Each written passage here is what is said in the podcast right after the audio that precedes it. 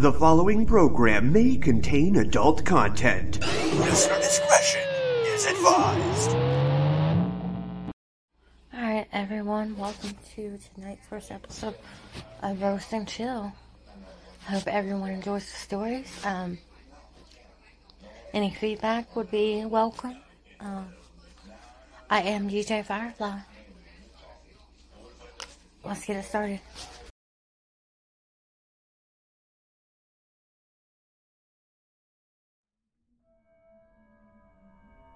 During the early days of 1924, three fur trappers working out in the wilds of central Oregon were murdered in a brutal and savage manner. Almost a century later, the full circumstances surrounding their deaths still remain a mystery. Who was responsible for the Lava Lake murders?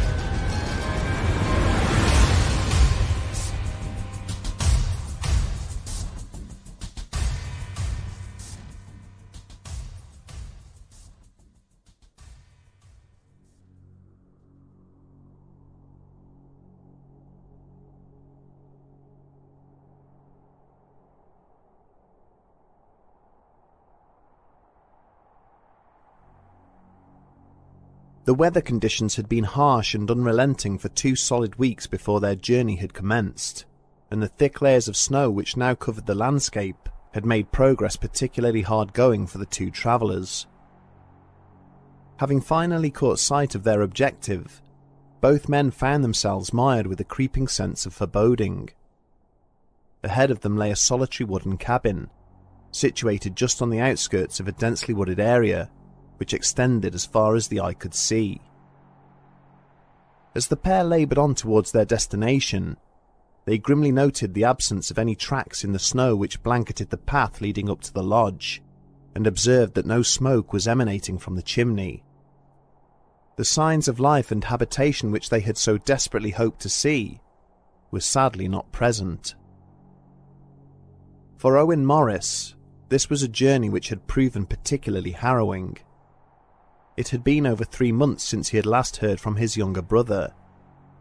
Now, as he and his fellow traveller approached the remote cabin where Dewey Morris and two other men had been working as trappers, his worst fears were on the cusp of being confirmed. There was no reason for such a long period without contact, which could only mean that something bad must have happened. Cautiously nudging open the front door, Morris drew his pistol and motioned for his companion to do the same. For the briefest of moments, Pearl Linz had looked startled at the request, before regaining his composure and complying. Being the superintendent of a local fish hatchery, he rarely had cause to carry a firearm, but Morris had been insistent that he bring one along on this journey. As the two men stood and surveyed the interior of the cabin, both came to the realization that there was little chance of finding the occupants alive. The hunting equipment belonging to the trappers lay discarded to one side, and the remains of a morning meal were welded to the base of a pan sitting on the nearby stove, having blackened and burned long before the fire beneath it had died away. Morris felt his grip tighten on the handle of his revolver, his head swimming with a mixture of sadness and anger. He took in the papers and rubbish strewn around the cabin floor, and the emaciated body of a cat which lay dead in the corner, before turning on his heel and walking back outside. There was no way that the trappers would have ventured out into the forest without their rifles, not whilst they still drew breath. He would spend the next few minutes checking the nearby traps and lines, all of which contained the frozen remains of animals that had clearly died some months previous before a cry from Linz brought him running back to the rear of the cabin. A small holding pen had been built there to keep any foxes which had been captured alive by the trappers. Abandoned on the ground, directly in the centre of this structure, lay a discarded wooden mallet, covered in blood. It was the dying weeks of 1923 that Dewey Morris had been approached by one of the local logging contractors and offered employment for the duration of the coming winter. Ed Logan had explained to the 23 year old that he owned a small cabin, situated a short hike from the shores of Little Lava Lake, and that he was looking for a team of trappers to spend the Christmas period there. The youth had jumped at the opportunity, being unemployed at the time and fully aware of the high price which pelts from the nearby Deschutes National Forest could fetch at market. And so it was that he found himself spending the festive season out in the wilderness, alongside two other local workers by the names of Edward Nichols and Roy Wilson. Two days before Christmas, Morris and his colleagues had briefly returned to their hometown of Bend, their sled heavily laden with the skins of animals which they had captured in their traps. Even after handing the bulk of their labours over to Logan, the three hunters had managed to make a healthy profit from their share of the endeavour, which Morris had been keen to spend on an evening of drinking with his family. The group were seen on one more occasion following that weekend, by a resort owner named Alan Wilcoxon, who had stopped by the cabin on the 15th of January whilst en route to Bend to pay his regards.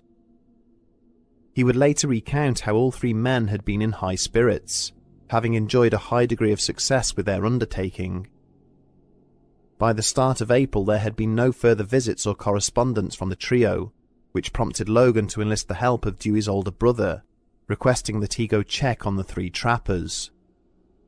What Owen Morris and his friend Paul Linz discovered at the cabin after they had fought their way through the snow covered wilderness would cause them to turn around and hurry straight back into town to report the matter to the local sheriff.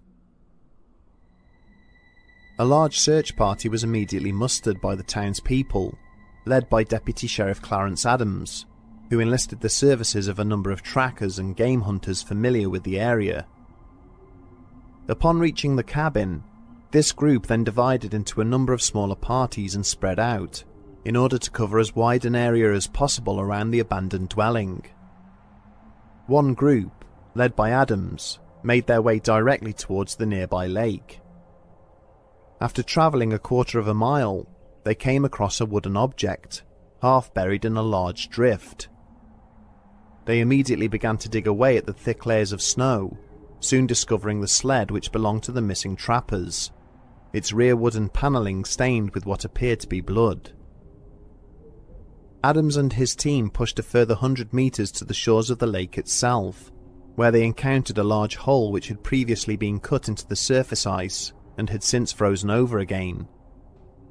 Not far away, under a thicket of trees, lay a further grisly discovery.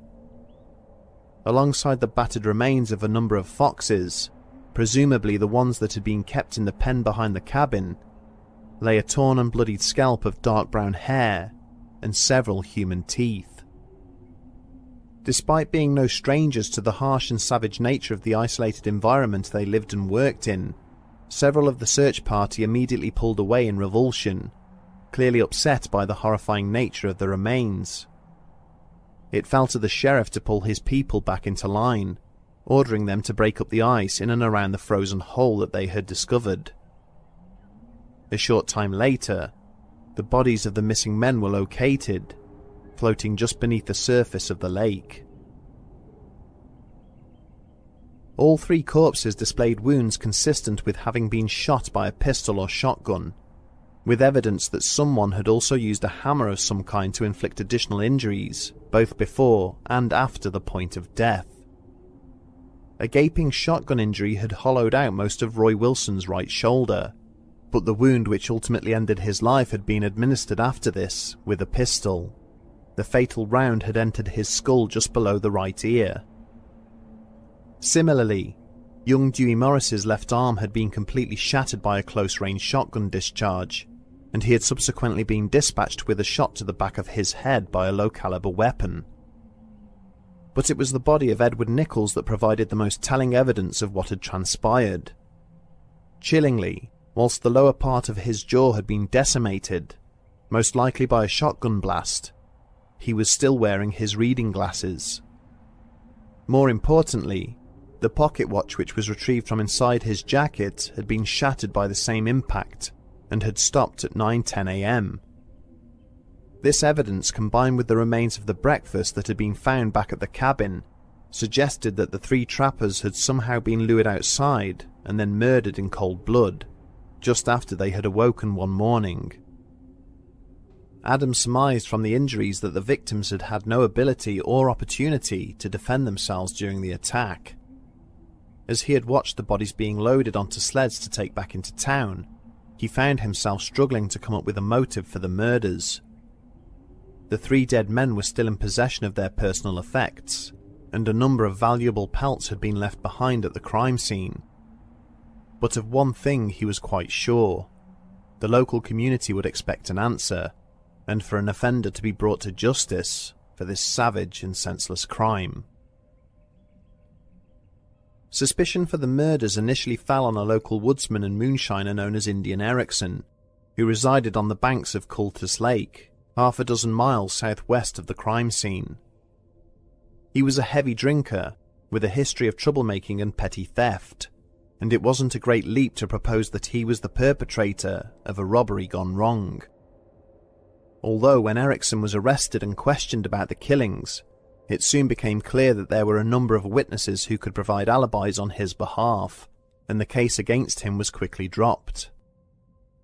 It was in the aftermath of Erickson's release that Edward Logan approached the sheriff's office and voiced his suspicions about a rival trapper named Lee Collins. He told the authorities that Collins was suspected of stealing from the traps and lines that had been laid down by his employees, and that there was also an existing issue between him and Ed Nichols, who had once caught Collins stealing his wallet in a bar. Accordingly, Deputy Sheriff Adams began to make inquiries, which immediately added considerable weight to Logan's claim. In reality, Lee Collins was in fact a convicted criminal by the name of Charles Kimsey, who was already wanted by the authorities in connection with an alleged attempted murder. In 1923, he had attacked a stagecoach driver named W.O. Harrison, throttling the man and then throwing him down a well. Harrison had somehow survived the ordeal, managing to climb out of the well and make a statement to the sheriff. Upon hearing of this development, Kimsey had then fled into the wilderness before he could be located and apprehended. Immediately after Kimsey had been named in the national newspapers as prime suspect for the slayings, Adams was contacted by the Portland City Police Department. On January the 22nd, 1924, a week after the last known sighting of the victims, Kimsey had been encountered by a traffic officer asking for directions to a reliable fur dealer. The deputy sheriff hastily made his way across to Portland and began to question all of the known fur dealers in the city. It was soon discovered that not long after Kimsey's encounter with a traffic officer, a man had attended the Schumacher Fur Company, seeking to sell a number of high value animal pelts. The owner of the business, Carl Schumacher, had paid him $110 for the skins, at the end of this transaction, the customer had signed a receipt for the payment using the name and trapper's license of Edward Nichols. Frustratingly, it would be some time before the police were able to trace the fugitive. Reports came in from far and wide claiming he had been sighted, sometimes in two different states at the same time. It would be a further five years before he was located, hiding out in the town of Kalispell in neighbouring Montana. Kimsey was quickly charged with the triple murder and thrown in jail awaiting his trial, though the case against him collapsed at court. In addition to the two main witnesses failing to pick him out from an identity parade, Kimsey was also able to produce a number of alibi witnesses, who confirmed that he had in fact been working in Colorado at the time of the murders, on the construction of the Moffat Tunnel. One man who was able to identify Kimsey from the lineup was W.O. Harrison, who was adamant that the fugitive was the same man who had tried to kill him. On the basis of Harrison's evidence, Charles Kimsey was convicted of robbery and attempted murder and was sentenced to life imprisonment. He would later go on to die within the confines of the Oregon State Penitentiary, still protesting his involvement in the Lava Lake murders, despite the overwhelming evidence against him. The Deschutes County Sheriff's Office remained convinced of Kimsey's guilt and consequently closed the case with no other suspects ever identified for the crime. The notion that one man alone could have overpowered and killed three fit and healthy hunters does, however, seem a bit of a stretch, alongside the evidence that at least three different weapons were used to perpetrate the crime, suggesting multiple assailants. Had Kimsey acted alone, the question has been raised as to why he would attempt to conceal his actions. Knowing that he was already wanted for attempted murder, living a transient and nomadic lifestyle under assumed identities, why would he bother to transport the bodies on a difficult and lengthy journey through the snow to Lava Lake? And why would he expend the time and effort to saw a hole in the ice and hide the bodies under its surface, rather than just leaving them at the scene before fleeing? In recent years, a familial link has since been discovered between Charles Kimsey and a man named Ray Van Buren Jackson, who was a schoolteacher in the locality. Jackson had long been suspected of involvement in the deaths of at least six local residents during the early 1900s, all of whom passed away in circumstances that proved controversial or unsolved. And whilst he was never arrested or charged with any of these killings, which included staged suicides and poisonings, he was found to have direct links to all six of the deceased. The savage nature in which the victims at Lava Lake were killed, and the brutality in which the injuries were administered, suggests that this was a crime in which the killer displayed a severe emotional disconnect, much like the Villisca Axe murders which had taken place 20 years before and whilst the profiles of the victims and the circumstances are very different to those killings, the clinical and efficient manner in which they took place does raise the prospect that a serial killer, or killers, may have targeted the unfortunate trappers. With the amount of time which has elapsed since the Lava Lake murders, it is now unlikely that this mystery will ever be solved. The most obvious hypothesis remains that Charles Kimsey was indeed the killer, and only the possibility that his physical appearance had altered so drastically during the lengthy time taken to apprehend him saved him from being convicted of the crime.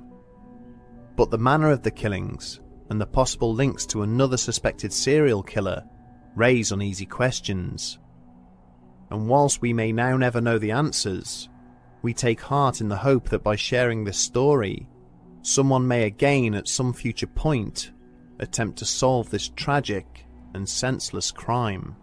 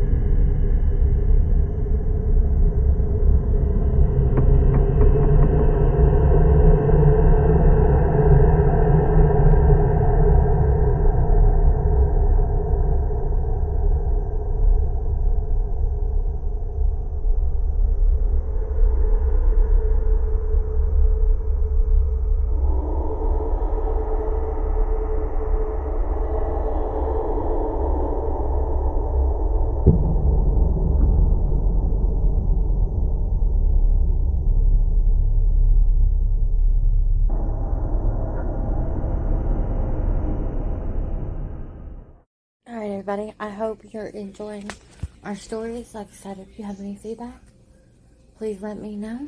Um, I hope you like, uh, or if you want to submit something, something that you've seen or you heard. I do not own the rights to any of these stories. They are not mine. They're just stories that I have found and wanted to share with everyone. Um, but if you want to submit anything to me, you know how to get a hold of me, then let me know. Thanks. These are true stories based on submissions from the BuzzFeed Unsolved Network audience. These are their encounters.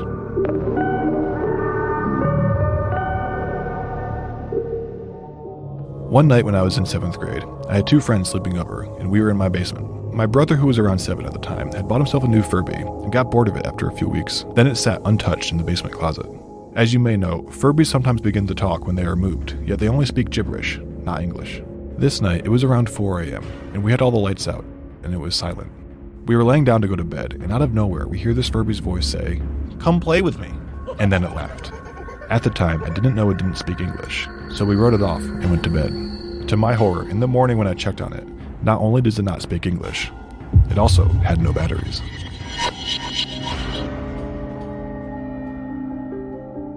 I was a freshman in college in the Philippines. It was late at night, and my friends and I were on our way home after watching a play at one of the campus theaters. As we were nearing the College of Education building, I looked up to the sky and saw a woman jump from the topmost floor. I told my friends, and we ran over to the front lawn of the building to help the woman. But when we got there, she was gone. The guard came rushing over to us because I was so loud about it. My friends didn't see her because I was the only one who felt the urge to look up. The guard helped calm me down from nearest area, then told me that I must have seen the ghost of a woman who had jumped to her death from that building years ago, because it was the anniversary of her death. In 2015, I went on a trip to DC for the 4th of July with my family. This was our second trip to DC, so we decided to take the last day of our trip, the 4th of July, to go visit Mount Vernon, George Washington Estate in Virginia. It was the middle of the day, scorching hot, and there was absolutely no air conditioning in the house, aside from a few fans, placed sparingly. I'm a huge history buff, so I was very excited about touring the home and knew a lot about George Washington and his state previously. So I knew that he passed away in his bedroom in 1799, but that's definitely not what I was thinking about when our tour guide led our group upstairs to see said bedroom. His bedroom had a lot of really delicate artifacts in it, so we weren't allowed to go inside, and there were little plastic barriers preventing us from doing so, but you could stick your head into the room and look around. For some reason, I was the only one in the group who decided to take a look. When I stuck my head into the room, I was immediately struck by how absolutely freezing cold it was in there. And I don't mean that there was a light breeze. It was as if I had stuck the upper half of my body into a walk in freezer. I was confused by this because there didn't seem to be any air conditioning in the room. So I looked around to try to see if there was any fan or AC unit that I just wasn't noticing, but I didn't see one. I decided to take my head out of the room and ask our tour guide why it was so cold in there. But then I realized that I couldn't move. I was paralyzed from the waist up.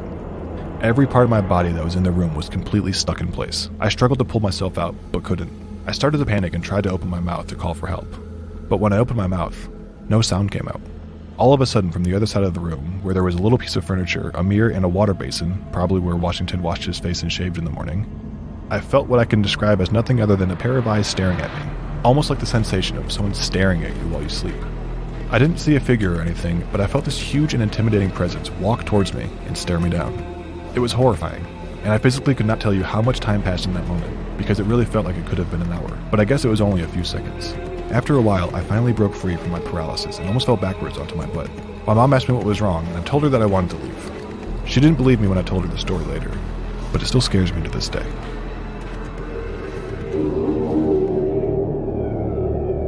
When I was around 8 or 9 years old, my mom told me to go to bed early on a summer night.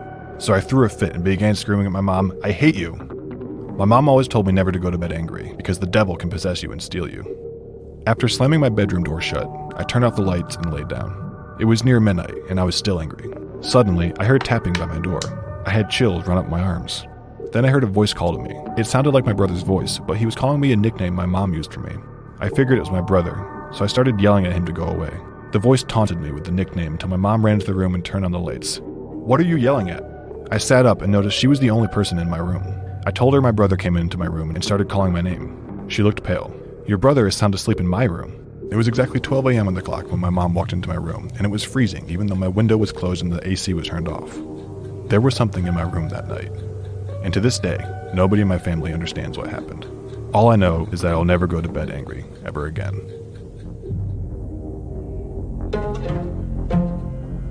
Last year, I went to the coast of Rhode Island for my cousin's wedding.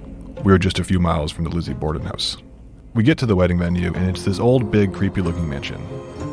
Immediately, my spooky senses were tingling. I made a few offhanded comments about how it seemed like this would be a place that was haunted, but within a few minutes, I was distracted by the festivities and all thoughts of ghosts escaped my mind. The wedding was out behind the mansion, where we could see the water, so everyone had moved from inside to the back lawn. All afternoon, my cousin and my aunts had me grab things for them. Eventually, one of them asked me to get a hair clip she had left in the dressing room area. The dressing room area was in the upstairs part of the mansion. Only people in the wedding party were allowed access up there.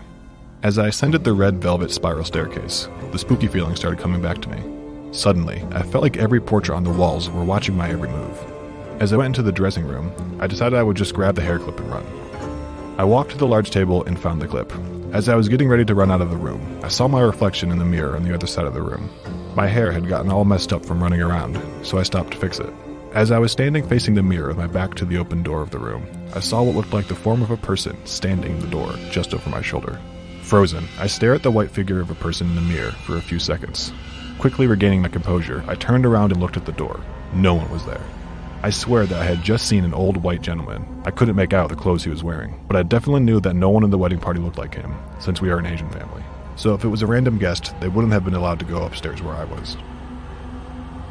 While I was standing, looking around in confusion and mild fear, the door to the bathroom began shaking and banging, like someone was locked in there and they were trying to get out thinking it was just a bridesmaid that was stuck in the bathroom.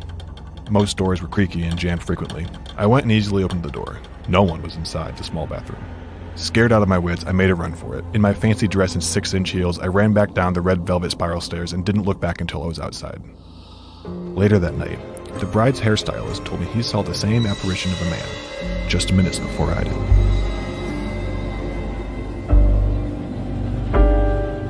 Several years ago, I was deeply involved in amateur ghost hunting. A friend at the time told me her home was in fact haunted, and I jumped at the chance to tackle the challenge. We first conducted an EVP session in the master bedroom where my friend's grandparents died. After asking questions like, Do you want us to leave? and What are you going to do if we don't leave? Several people in the group immediately began complaining of headaches and stomach pain. I was met with responses like yes and harm. We began hearing noises from the kitchen where we moved to conduct another session, and the room became drastically hot, hot for a January in New York City and I raised my hands in prayer and began to close my eyes. As I prayed, a member of the group told me my hands were being pulled apart by nothing. As I opened my eyes, I became disoriented and my vision blurred, and I heard several people in the group saying something was coming up the stairs from the basement. I got up and noticed a horned shadow creeping up the steps. I yelled at it, Do your worst, I'm not afraid. I woke up on the floor a full five minutes later. I managed to get out of the house, just to be told I smelled like ashes and fire. I got home to notice what appeared to be a handprint on my ankle, and it was hot to the touch and extremely painful. I had gone to church and explained what happened, and the priest offered to anoint the mark with holy water, and when it came into contact with my skin, it felt like I was being set on fire. For several weeks after, myself and one member of the group began to have dreams of being threatened and taunted by a man in a black suit.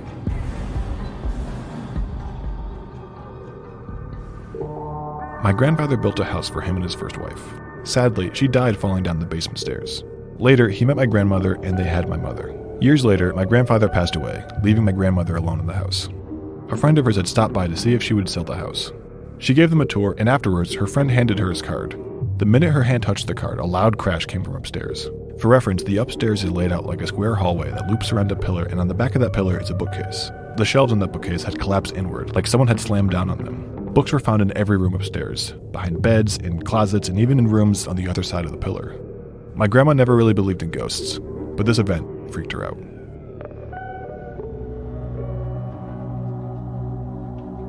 So, this has happened to me more than once in the house where my family used to live.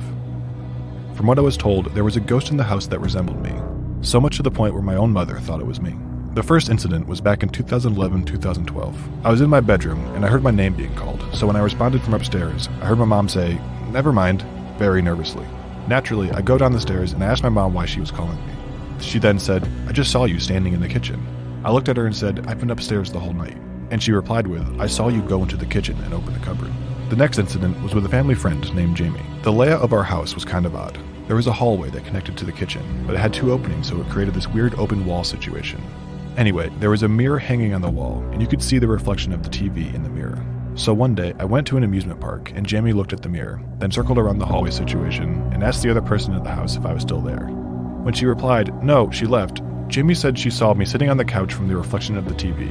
The TV was not on. The last incident was with my cousin. He had spent the night, and we both fell asleep on the couches downstairs in the living room. He had woken up and went upstairs to brush his teeth in the bathroom. It had one of those giant mirrors that covered the entire wall from the counter up.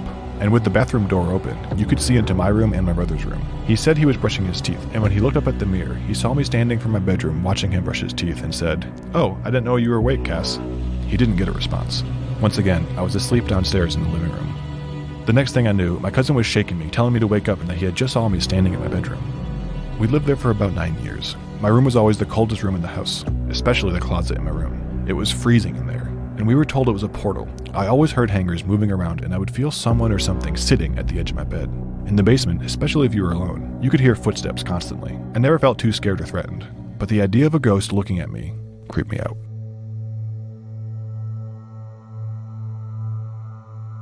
I live in a house that was built in the early 1900s.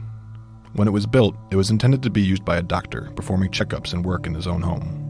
One room at the front of the house freaks out nearly every visitor who comes by, and my friends growing up always described a strange feeling when walking past the room. Some even run past to avoid it. The house consists of a long hallway where you have to walk past every room before reaching an open space, something that I've been told has been quite claustrophobic and has scared some of my friends who used to visit often. Back in 2015, my then girlfriend explained that she was seeing snakes in one corner of the room and a snarling dog in the other. This was all during the middle of the night. I had experienced what I thought were hallucinations of a lost child and a strange man that I assumed was one of my mother's friends. When I asked who it was, she said there had been no one matching the description who had entered the house. During the night, when leaving my room for a drink or to go to the toilet, I never felt alone. I felt like something was there, but not acting up. Now, as an adult, I walk into that front room and still feel cold and a sensation that I can only describe as emptiness. To this day, I wonder what kind of patients the original owner had, and if any of them died on the property.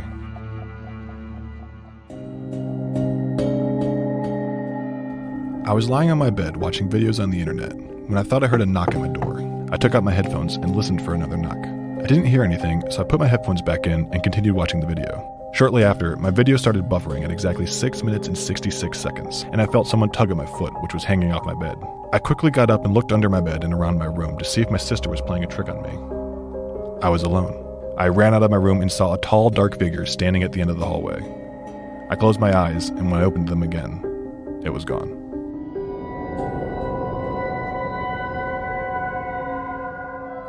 When I was about nine years old, I had a friend that introduced me to the urban legend of Bloody Mary. We used to play around and dare each other to summon her in the bathroom one at a time. One night, I was feeling daring, so I went into the bathroom and did it, except I ran out before I could see anything, and I went to sleep. I woke up around 4 a.m. and heard footsteps coming up the stairs. At first, I thought it was probably my parents, except I began realizing that the footsteps never seemed to make it to the top. Then I thought, oh, the tooth fairy. Remember, I was nine. I lost my tooth that night, except I looked under my pillow, and it was gone. The steps started getting louder, faster, and closer, and sounded as if someone had already gotten to the top of the staircase. But I went to check. Nobody was there, and both my parents were asleep. I got so scared that I pulled the covers over my head, and the steps suddenly came to a halt. I slowly uncovered my face, let out a sigh of relief, and went to turn my body towards the wall, when I felt a hand crawl down my forearm and bang it against the wall with full force. I had zero control over my arm, which is what freaked me out. When I woke up, there was a dent in the wall. About four years ago, I was home alone with my newly three year old daughter. My husband was working late, so I knew I was in charge of bedtime. I didn't like being alone at home because I always had this off feeling like someone was watching us, and my mom was always superstitious. My daughter and I went through our routine, and when it was time to put on her pajamas, she told me that she had a friend who would stay with her when we put her to bed. So I asked her who it was, and she looked at me and said, Well, can't you see him, Mommy? He's standing right behind you in my closet. He's very big. How can you miss him? We moved less than a year later.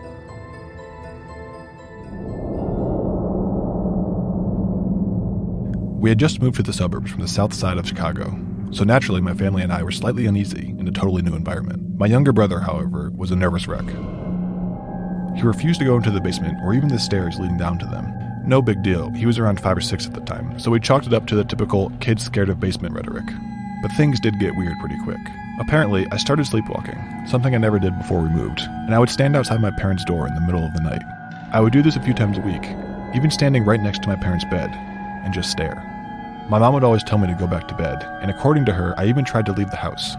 I was around 10 or 11. One night, we were eating dinner, and my little brother just loses it, sobbing hysterically and pointing at the door that, you guessed it, opens up to the staircase that leads to the basement. My parents are super concerned, asking him what's wrong, but all he can manage to string together is, It's staring at me! It's staring at me! A little time passes, and nothing really happens. Things seem to have really calmed down. It was the middle of winter, which is when my birthday is. I was hanging out in my room and I heard someone singing happy birthday. Weird because it wasn't my birthday just yet. So I went into the kitchen, expecting to see my parents with a cake. No one was there. I thought that maybe I was just hearing things. I went back into my room and I heard it again. I started looking around and I finally found the source of the noise. It was coming from the vents. The vents that all lead to the basement. The last straw for my parents was probably when we couldn't find my younger brother. We looked all over the house, no sign of him. We were all freaking out. Eventually, we would faintly hear someone crying through the vents. He was in the basement. My mom wouldn't let me go into the basement with her, so this is what she told me happened. She said that when she ran down there, she saw a dark shadow, and that it was shaped like a man. Now, my mom is your regular religious immigrant parent. She didn't allow us to bring anything regarding death or the supernatural into the house, because according to her, it would be inviting it into our home. So, of course, this freaked her out. She said that she repeatedly told whatever it was to get out and leave her family alone. Apparently, it disappeared after a few moments, and she found my brother. After that, she hung up a few crosses all over the house and a Virgin de Guadalupe statue. Nothing weird happened since, but we still ended up moving. Moral of the story don't move to the suburbs.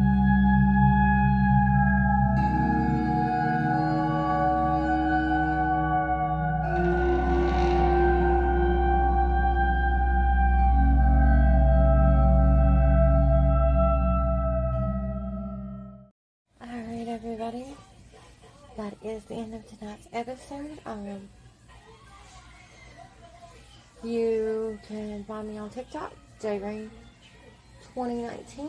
if you want to. Um, shoot me a message. Uh, my Instagram is linked there too. Alright, everybody. Hope you have a great night.